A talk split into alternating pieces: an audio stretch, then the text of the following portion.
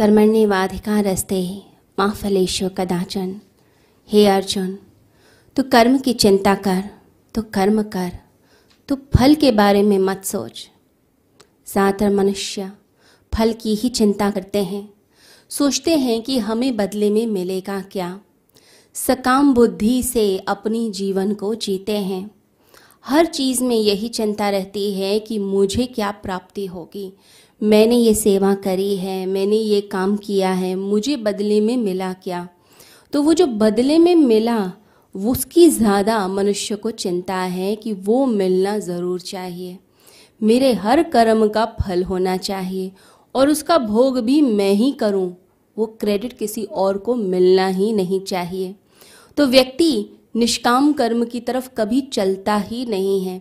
निष्काम कर्म के बारे में, उसके सिद्धांत के बारे में वो ना समझना चाहता है, ना ही अपनी ज़िंदगी में उतारना चाहता है।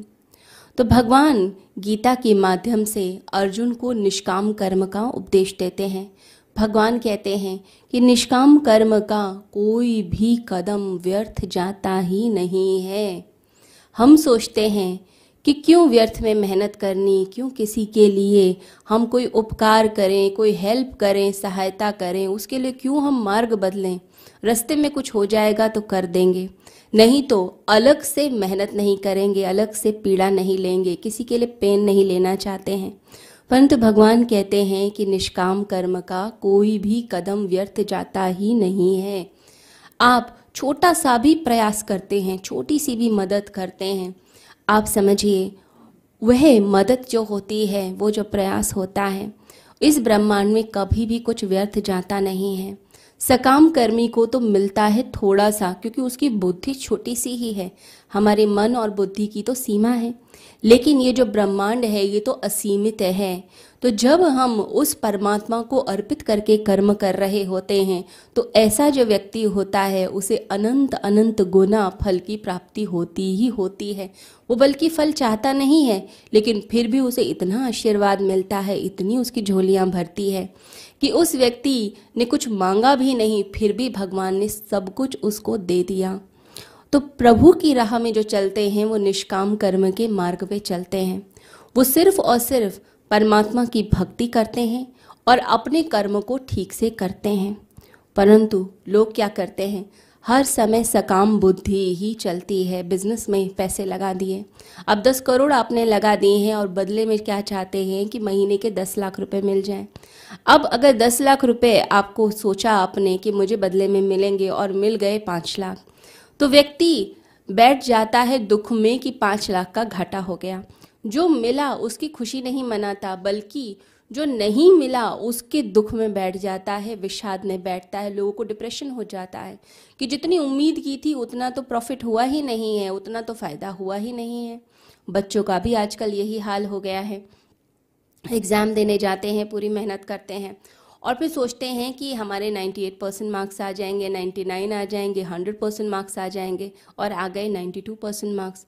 तो कितनी बार खबरें आती हैं कि थोड़े से परसेंटेज कम आने पर भी इतने टैलेंटेड बच्चे ने सुसाइड कर लिया। क्यों करा उसने? क्योंकि सकाम बुद्धि से कर्म कर रहा था। घर में गेस्ट आए, बहुत अच्छा है। किसी लेडी ने भोजन बनाया, घर की महिला ने भोजन बनाया।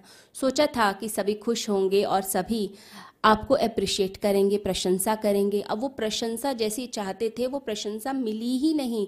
तो क्या हुआ? अंदर से दुख आ गया। अंदर से पीड़ा हुई और लगा कि ये सभी मुझसे ईर्ष्या करते हैं। गलत गलत भावनाएँ आपने अपने मन में डालनी शुरू कर दी। तो जो भी सकाम बुद्धि से कर्म करेगा, वो हमेशा असफल रहेगा, निराश रहेगा। क्योंकि उम्मीद की जो लाइन आपने बना रखी है, रेखा बना रखी है, वो इतनी ज़्यादा होती है। कि जो बदले में मिलता है आपको, वो आपको हमेशा कम ही लगता है। तो श्री कृष्ण कहते हैं कि जो व्यक्ति निष्काम कर्म की राह पे चलता है, वो सारी अपेक्षाओं को छोड़ देता है, सारी एक्सपेक्टेशंस को ड्रॉप कर देता है। तो कोई उम्मीद उसने नहीं रखी, जो परमात्मा दे रहा है, उसे आशीर्वाद समझकर ग्रहण करना शुरू कर देता है। उसके लिए वही प्रभु का प्रसाद है।